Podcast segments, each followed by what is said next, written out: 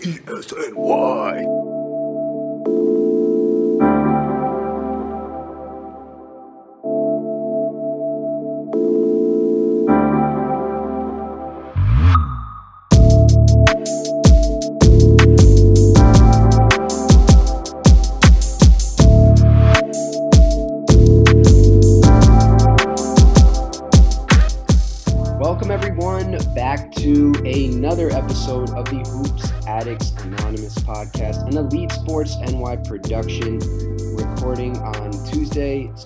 27th, a couple of days before the NBA draft.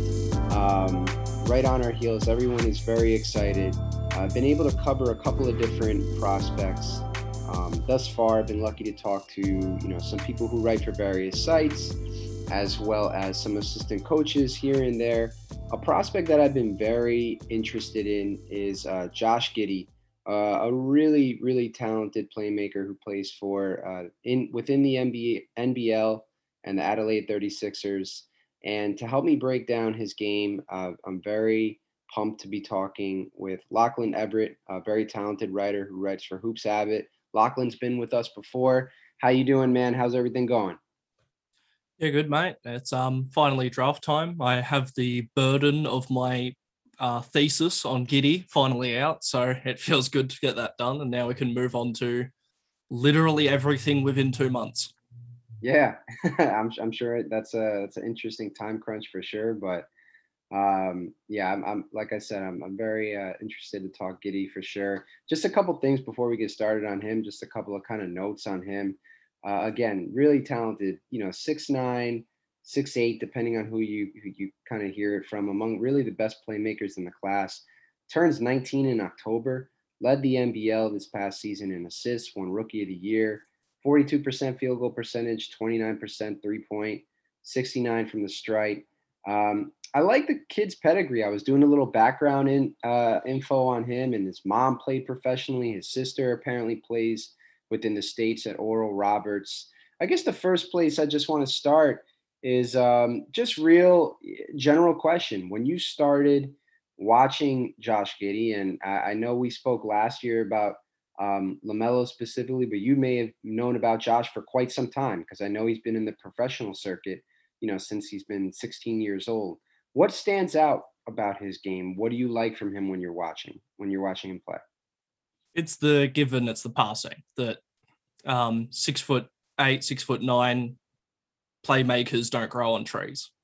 And that's been reflected in the mock drafts, that's been reflected in everyone I've spoken to. It's you can get a point guard, but when you get, as we saw with Chris Paul, yes, you can be an excellent passer, but size matters in the playoffs. You're going to get punished when you're getting pushed up the court. You're going to get punished on contests, and as good as you can be, you can't fix height. That that's something um John John Hollinger said. Um, I believe it was with no dunks during the last draft process that GMs and teams feel comfortable fixing shooting and defense, which are two of Giddey's limitations, but you can't fix height and you can't teach feel and IQ.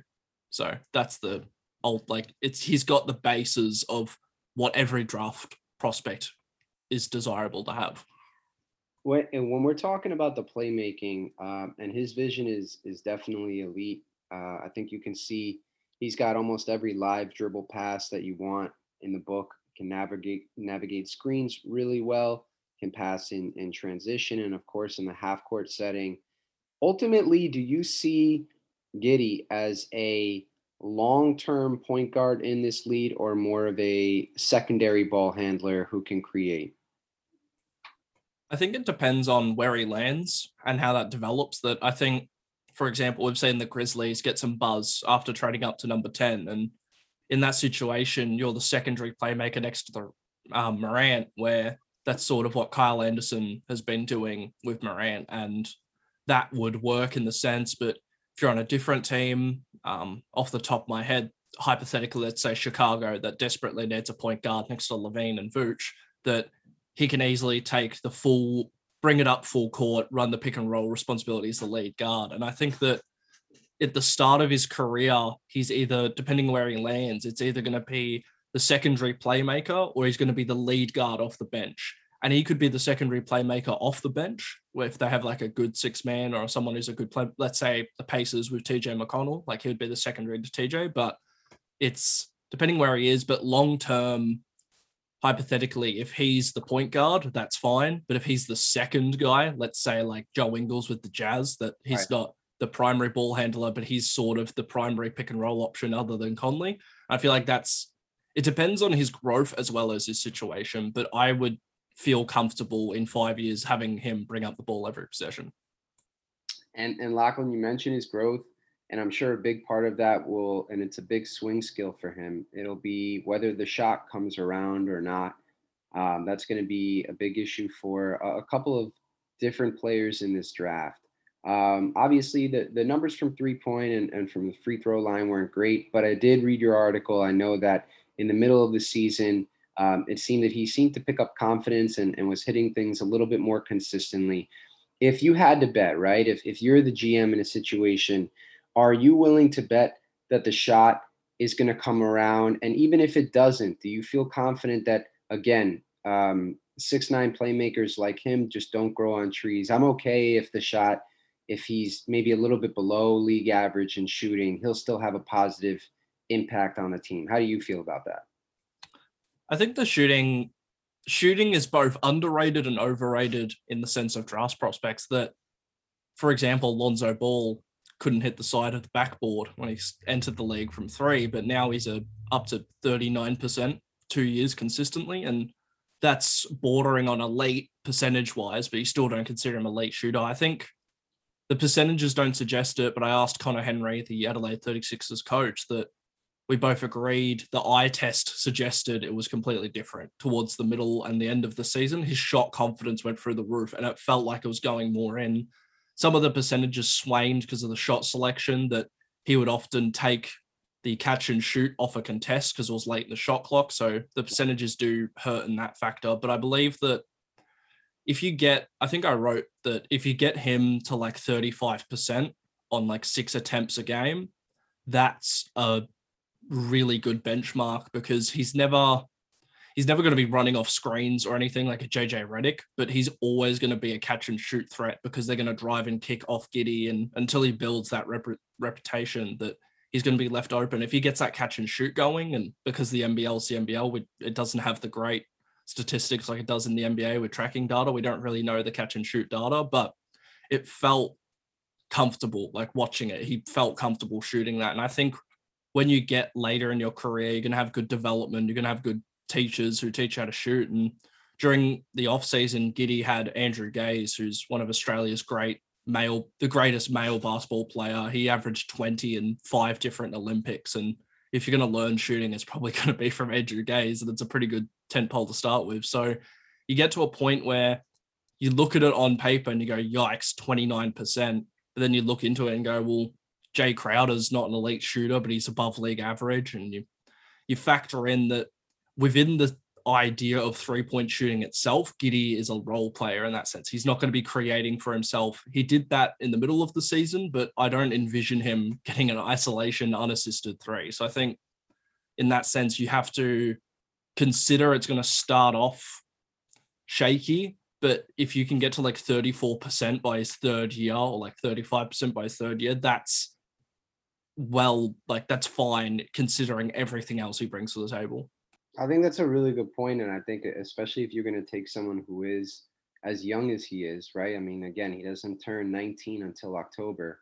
To have some type of two to three year plan with some benchmarks, even um, kind of in there. Like you said, if you can get to 34% by your third year as a Knicks fan, and I'm sure um, you know, listen, RJ Barrett, second year, love love his his three point trajectory and and you know who knows uh, if that will continue to rise but um, it does happen in the NBA it's not that it's not a um, you know it's it's not like a foregone conclusion that if you can't shoot uh, you won't be able to uh, one other thing I wanted to talk about in terms of his strengths I was really surprised to see because I know in watching the tape you know his athleticism doesn't listen it doesn't really jump out at you on the tape, but he does get to where he wants to go.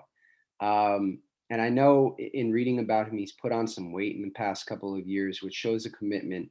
he finished at the rim really well. I, I think I saw it was like 64% or something like that.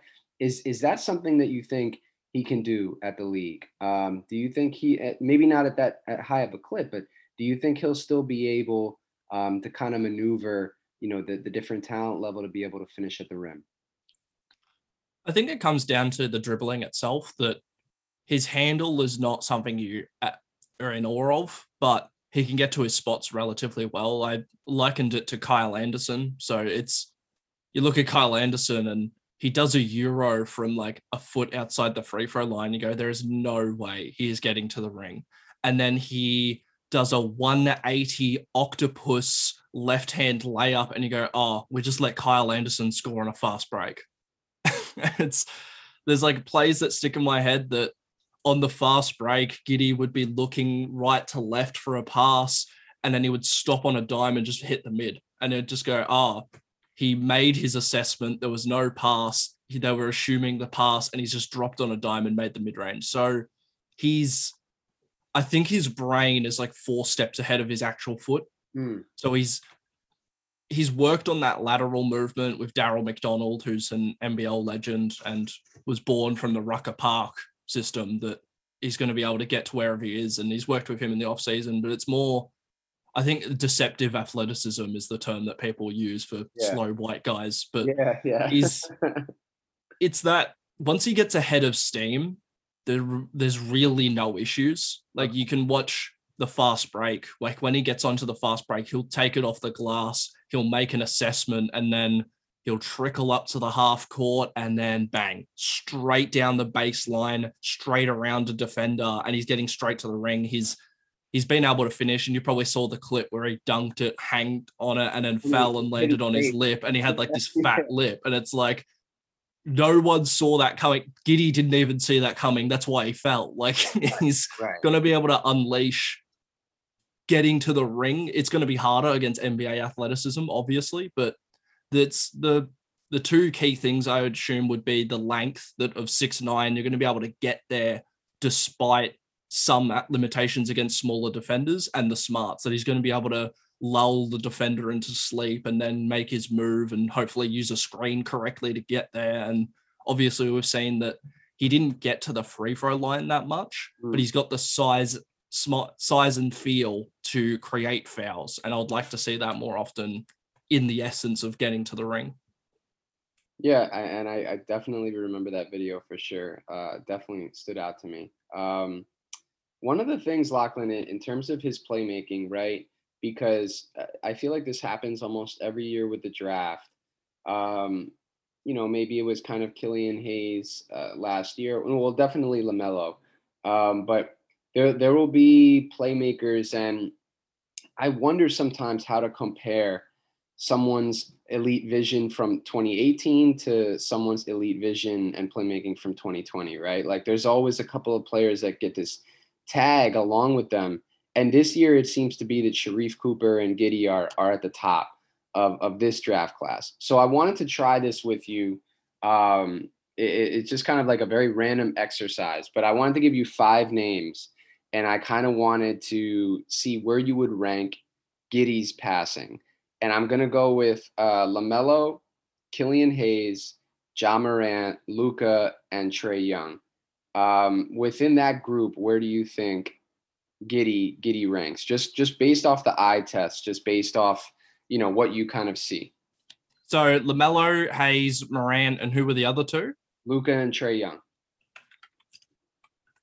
Um. All right. So in that sense, Luka and Trae immediately above him, no questions asked. Okay. I think that something I've brought up as a limitation of his playmaking, which isn't necessarily a limit of his playmaking, but it's a limitation that he doesn't have the threat to score like other playmakers do. So Chris Paul, you're horrified that he's going to get to the mid range and make his mid range. So you're going to overreact, and that opens passes.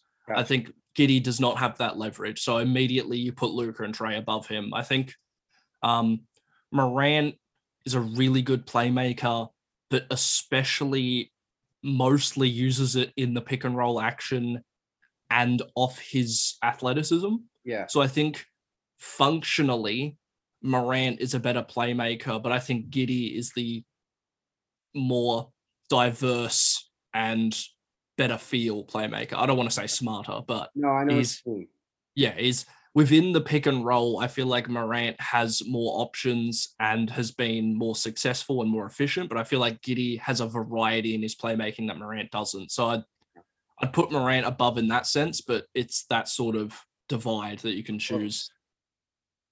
Um, Lamelo, I think again, Lamelo is excellent in creating something out of nothing, and the the more creative, give me something. It's late in the shot clock. I have no idea what the play is. He will make something out of nothing nine times out of ten. Wow. And that's the that's what you want in like a super high draft prospect that they are going to change the game when the coach can't fix it. So I think as well as again the functional stuff that Giddey does more of the functional things, but Lamelo has a flair and a unexpectedness to it. So I'd I'd consider Lamelo higher, but I think if you're looking to pass um, assist to turnover ratio, I think Giddey will be higher because he's not going to take as many risks, which is a benefit or a liability depending on how you look at it. From a coach's perspective, you would want the higher playmaking to assist um, turnover ratio, and then I don't know Hayes amazingly well because he was injured most of the year. And then, as we know, it's hard to evaluate overseas leagues if you're not a specialist in it. And I'm not a specialist over in Europe. So I did do my due diligence, but I don't know where to put him. So I'd, I think I would tie him somewhere between LaMelo and Morant, possibly just under LaMelo, or you might have LaMelo above Morant and then Giddey. But I think Luka and Trae, Luka and Trae are in their own tier. Yeah. And those three guys are sort of interchangeably close. But I think Giddey is an inch under both of them too. Yeah, but I mean, even to be, you know, kind of between Lamelo or, or and Morant, or even if you want to, um, you know, kind of flip them here and there, it speaks to the definitely the type of playmaker he can be, and and it's funny too because, you know, he seems like someone from the outside looking in. Of course, there's going to be elements of his game that are going to take time to come around, but to be able to have an impact right away, um, just based on how he kind of processes the court and the way everyone moves on it, I think is going to be pretty amazing for a team just just on day one. Um, one thing I really wanted to ask you, and especially as someone who um, covers the team and has access to the coaching staff, I've read some reports that say that his character is elite. Um, and I wondered if there's any anecdotes or report um, examples that you've read that that can support that. Because I tried very hard to find little tidbits here and there and and and stuff like that. And and to be fair, during the early parts of this conversation, you've already said, well, he's worked with this guy, he's worked with that guy, he's put on some weight, he's clearly committed, right? Um, but I'm wondering if there's anything else that you can offer in the way of that. Um, there was a feature today that literally came out today, and I was reading it before this, but it was too long to finish. But I'll see who it's from. Um, Bill DeFilippo, who writes for Uprock Sports. I got halfway through it, but it talked about how Giddey at like 17 was mowing lawns in Melbourne just to make hecker cash. And it's just wow. It's just the little stuff that you find going, ah, oh, crap, he really wanted money because he loves shoes. He's an oh, absolute he's got a shoe addiction. He's an absolute right? sneakerhead. Wow. And he was saving up money so he could buy more shoes. so on like Instagram that he's got this whole rack of shoes back in Melbourne. And then I texted his dad, Warwick Giddey, who played with the Melbourne Tigers, and I asked him how many shoes did he take? And he said too many. Wow. so that's just an anecdote of like his love of shoes, which translates to his basketball. But I've got this quote left over on the cutting floor um, from Darryl McDonald. The thing is with him, his work ethic is crazy. He loved training and working on his game. In the mornings, he would lift weights and practice shooting with Andrew Gaze. And then at night, he would work on his handle with um, Darryl McDonald. And then wow. I've got like, it was just all the little things that you heard. Like, I think, wait, I can get it up again. There's a, um, his coach, Conner Henry, told me that they scouted him in the um, Basketball Without Borders camp in um, in Europe or the USA, one or the other. And they were like, "Oh, he's cool. We'll see how he is. He might be a development player." And then when Conner Henry spoke to me, he said like he rocked up to Adelaide after quarantine and was two inches taller, 15 kilos heavier, and he got into like preseason as like the backup point guard. And by the end of preseason, he was starting as the lead point guard, no questions asked. And throughout the season, he just kept working and working. And there's all these little anecdotes you could use, but I think it's more a testament of he went from 48, I believe, on ESPN's top 100 in the preseason or a month before preseason. And as of now, the highest I've seen him is seven. Yeah, I I mean, um, you know, the other thing, it, it kind of dovetails with what you're saying about him too, from a work ethic standpoint, or just from a love of basketball standpoint. Like, and and this could go either way, so it's not necessarily a, a huge positive or negative. But I'm sure there's a lot of guys in Giddey's situation who would not have played in the Olympics this summer. You know, just because. Uh, of whether oh draft is coming or or or whatever or I, I don't want to take the chance of getting hurt whether it's you know uh, just love of country um you know I, I, just love ball that much.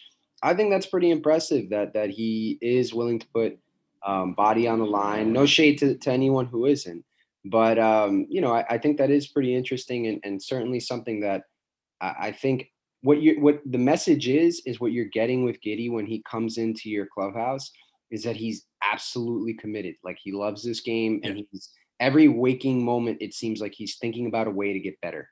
And that's with the olympics that um, we saw with ben simmons in 2016 the coach Andrej Lemanis was tough on him and really pushed him to be better but then ended up not making the cut. And that was the rio olympic team that was 11 seconds away from a bronze medal against spain before a awkward foul and spain get the free throws. But that has translated over to Giddey that he prematurely ended his season in the NBL, not as much as LaMelo, but he he stopped playing maybe the last four, three games after Adelaide were no longer in contention. He stayed there until it was statistically impossible for Adelaide to make the playoffs for in the NBL. So after that, that's when he worked on his offseason.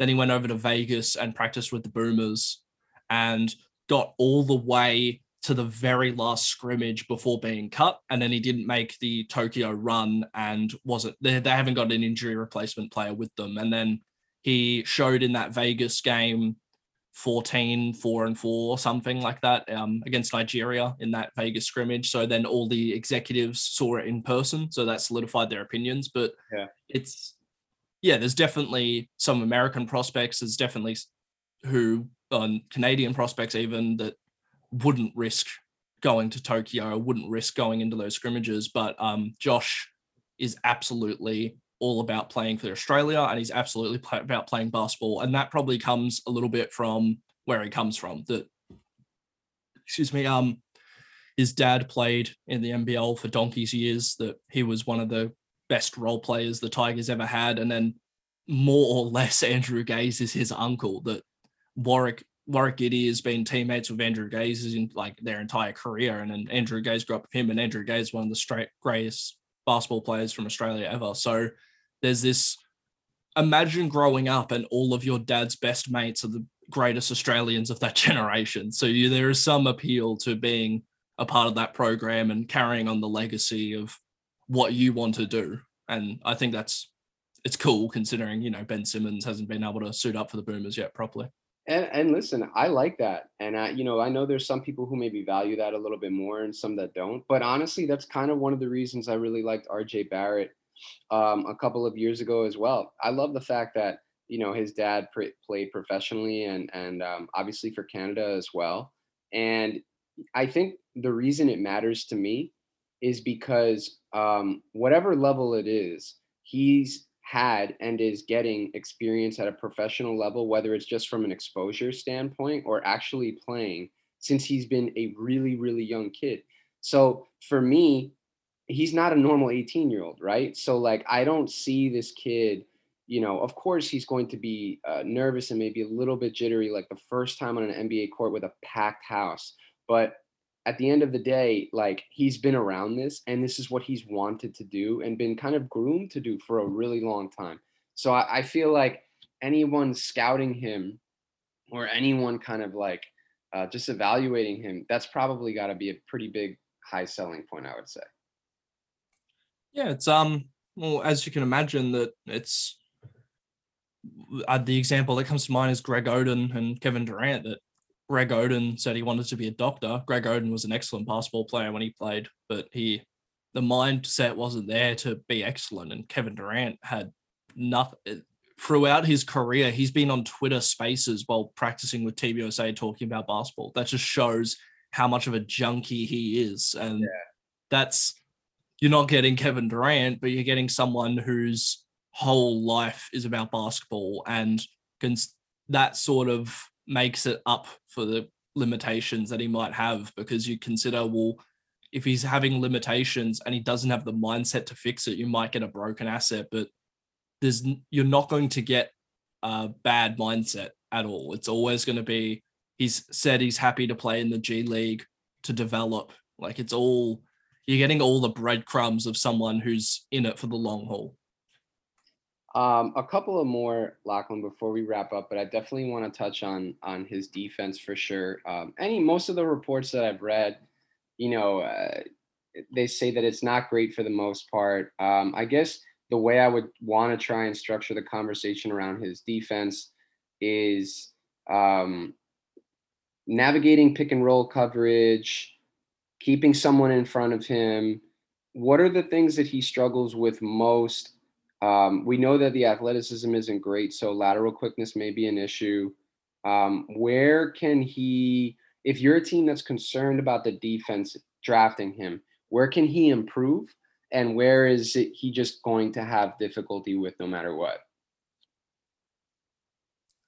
Yeah, I um I sort of that was my bigger if I if I had to pick out of the two that I was more concerned about with shooting or defense, it would be defense. That you obviously lack athleticism gives you a margin of error to m- make the distance up on a mistake and you're not going to have that margin of error with Giddey as much. And i think that depending on how what situations you put him in he's going to struggle to defend that well. And i asked Conner Henry that what it was his biggest issue defensively and Conner said um excuse me um that he can defend one-on-one well he can handle one pick and roll really well. He can slide his feet. He can stay with his man. He can contest them. He can keep a hand on them. The issue is when you make two or three or four defensive decisions within a possession, and that's where you get um, that's where you get lapses. That's where you get an open man left open. That's where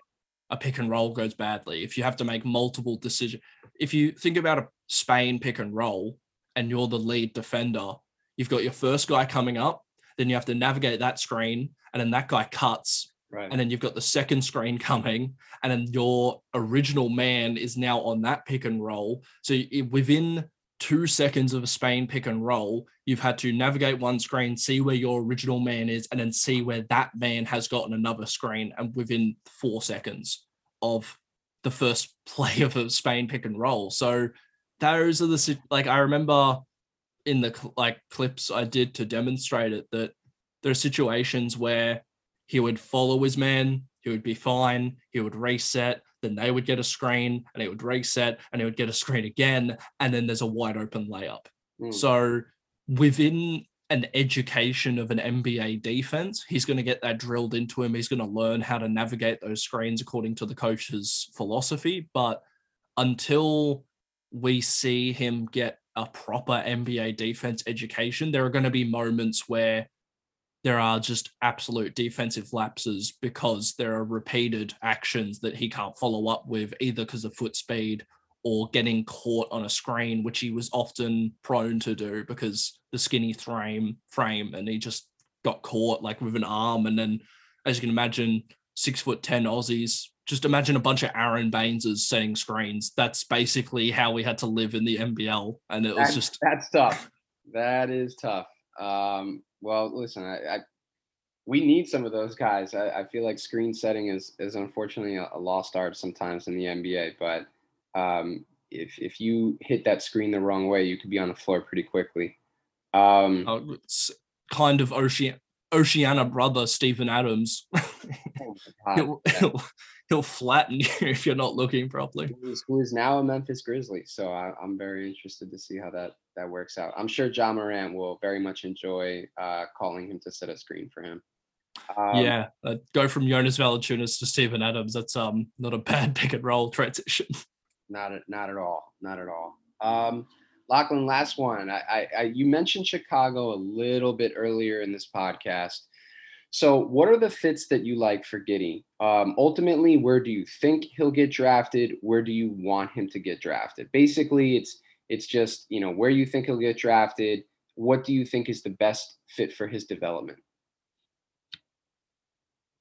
Well, we get up the draft board, and the NBA website has not updated the Grizzlies pick, so that's fine. Um, there has been murmuring about Toronto taking him at four because they've had such a vested interest. They sent a scout down, they sent their global director of scouting down to Australia for two games to watch in Sydney. And oh. Masai Ujiri has been at every um, Vegas scrimmage that happened just before the Olympics. Right. But I think that sucks. And I don't think uh, the Raptors would reach that high. If they are desperate for him, they will trade down or try and get him later. But that's the highest I've seen, but he would be a good fit Toronto, but that's beside the point. Um, when you get to it's sort of that thing where he's obviously not a top five prospect, but then when you get to pot picks five, six, seven, they're all bad fits. Like the Magic have three ball handlers. I wouldn't call them elite playmakers in Hampton and Cole and Fultz, yeah. but they are still ball handlers. And um, Giddey averaged the highest amount of assists in the league on the fourth highest usage with the th- 36ers. So he obviously doesn't need the ball every possession, but if you have four young guards who need the ball, I feel like that's a bad fit. Right. Um, the Warriors would be an excellent fit. They are my number one team fit wise because you get a Steve Kerr offense that loves long, tall playmakers, and um, Andrew Andrew Gaze has obviously praised him to the Warriors. Um, Andrew Bogut has said the same. They've asked, they've Bogut has said that the Warriors have asked him about Giddey, and Luke Longley has, um, according to a recent NBA AU video, that Longley said every week he calls Steve Kerr and says, "Do not miss on this guy. Trust really? me." Okay. So you've got two of two seven foot Australians telling you to take him. So we'll see what happens. But I don't see him falling to 14 either. So there could be a bit of an issue there. Um, again, the Magic at eight, the Kings at nine. I think that you have Fox and Halliburton. I think Giddey could be an awesome like three, the third playmaker on that team. But again, I just don't see yeah that's that exactly because you're playing it at three or four, and I think that's where he's going to be playing defensively. But I don't trust him to be able to defend the post up. Um, right. Then you get to Memphis. Uh, there's been a lot of uh, Moses Moody about that, but I think Giddey would fit really well with the Grizzlies because you get Morant, a second ball handler, right. who's basically your replacement for Kyle Anderson, as I've said, and you just get another guy to take the burden off Morant, but is also really smart and will cut for Morant. Um, Charlotte, again, same issue with LaMelo that you have an excellent ball handler, you don't want to overcrowd it. And then you get to Spurs and Pacers, and that's if he gets to 12 or 13, he gets taken there, no questions asked. I think he's the definition of a Spurs player, a young person who plays like an old person, a tall white guy that can play make. That's that's a Spurs player. And yeah, again, Andrew Gaze is a Spurs alumni, so you have that connection. Um, also Patty, Patty would recommend him, even if like Patty will be a free agent. We don't know if he'll be there, but Patty will give the approval. Um, and then the Pacers, I think I wrote in my piece that between the Spurs and Pacers, they're both but in um, NBA hell. They're not good enough to contend. They're not bad enough to get a good lottery pick. Right. And Giddey supports both of those situations. If you're going to tank, you have give him the ball and he's going to play make and be a very you know promising prospect. But if you're trying to win, he's going to be excellent off the bench and playmaking. Mm. So you get that too, and then 14 is the Warriors, and he doesn't go past Warriors at 14. So out of all that, I think the Warriors, Grizzlies, Pacers, Warriors, I mean Pacers, Spurs, and then Toronto if they're either delusional or they trade down. it's funny too because I know that the Knicks have been trying to. At least I've read one report that that they've tried to move up to 14 um, by offering 19 and 21, but the Warriors were unwilling to part with that. Maybe in some way that could be some type of backup uh, uh, insurance for the Warriors to say if there's somebody they like more than Giddey earlier to take him there, and then hopefully Giddey drops to 14. But you know what? Interestingly enough, I don't know, man. I don't think he makes it past 12. I, I think t- yeah. around 10 or 12 is really the well. Mark. The Warriors have that. Um, they have the swing pick they have let's take the best available pick, and then they have 14. Whoever's less, let's take a swing on him. And right. if the Pacers taking him at 13, maybe the Warriors could do 14 and um not Jordan Poole, who's the other shooting guard on their team that I can't remember off the top of my head. The um God, I should know this. Warriors. Wait, which, which team was it? Warriors. The not Jordan Poole, the other Damion Lee, like oh, okay, okay, yeah, something like that. You know, young player yeah. plus the yeah. pick, maybe a second rounder, who knows? But I think that yeah. In I can't remember the team that had the last chance to do that. That you had the high pick to do it and then the swing pick, but right. um, that's that's been talked about, and I think that's and I if you put it this way, if the Warriors get who they want at seven, and then Giddey's available at fourteen, no questions asked, take him straight away. I, I think that would be an amazing fit. I would love to. I, he's he's I, there's probably uh, maybe five, six, seven players that I've written down that I really really want to make a concerted effort to watch next year. Just at least a couple games, just to see how they fit in the NBA and how they're kind of developing, whether they're struggling or not. Giddey is definitely on that list. Um, I, I love. I think he'll be in the G League. I think. Okay. Okay. I, mean, I think it might not be for the full season, Right. But I think there will be a stretch where, hypothetically, let's say Pacers make a good run, they're they're fifth in the East or something like that, and they're on a roll, and they say, okay, we're on a roll. We don't want to interrupt things. Go down to the G League for three weeks, and if we start slipping or we start coming up again, come back and after that three weeks of being the primary ball handler with the um Fort Wayne Ants, yeah. come back and then give us something new. Like there's going to be moments where I think he's in the G League, depending on the situation. If he's on like the Magic, they might as well just run out the G League squad on their team anyway. But yeah. depending on where he goes, he said he's happy to go into the G League. I just think that the G League is obviously something that's going to be good for him because you're going to get that lead point guard experience that you're not going to get in the NBA in certain situations. Well, I, I again, I, I know that we're uh, very interested to see where he lands. In addition to a bunch of these different players, um, Josh Giddey, uh, I again, super super talented, very young. Um, he'll need some time with some of the the swing skills that we talked about, but there's no question that uh, I, you you got to love some of those highlight passes that he has. Um, I know fans of whatever team he goes to will be very interested in that. Lachlan, before um, I let you go you could tell all the good people where they can find your work. Um, and if there's anything you're working on now that you want to promote, please do so. Also, I forgot to ask you this last time. I may have gotten Giddey's name out of you if I did, but who is the next NBL star that we need to be on the lookout for? Uh, the next NBL star. So we lost one in Dyson Daniels. He's signed with the Ignite, and he's the next Australian prospect that's coming into next year's draft the next NBL prospect, there has been an avalanche of European players signing in the NBL the past two weeks. Okay. We had, um, if I can get it up, Melbourne United just signed a seven foot guy from Germany. Um, another Ariel Capote signed here. Um, there was a Russian uh, six foot eight guy who just signed, I believe, with New Zealand off the top of my head.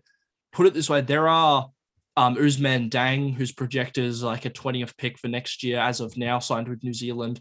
There's a dozen young, and maybe half of those guys are European who are coming into the league next year who we can watch. The one guy I'm excited to see again is Mojave King, who was misused in Cairns last season. And because of the Next Stars contract, it is a league contract. The league pays for the contract.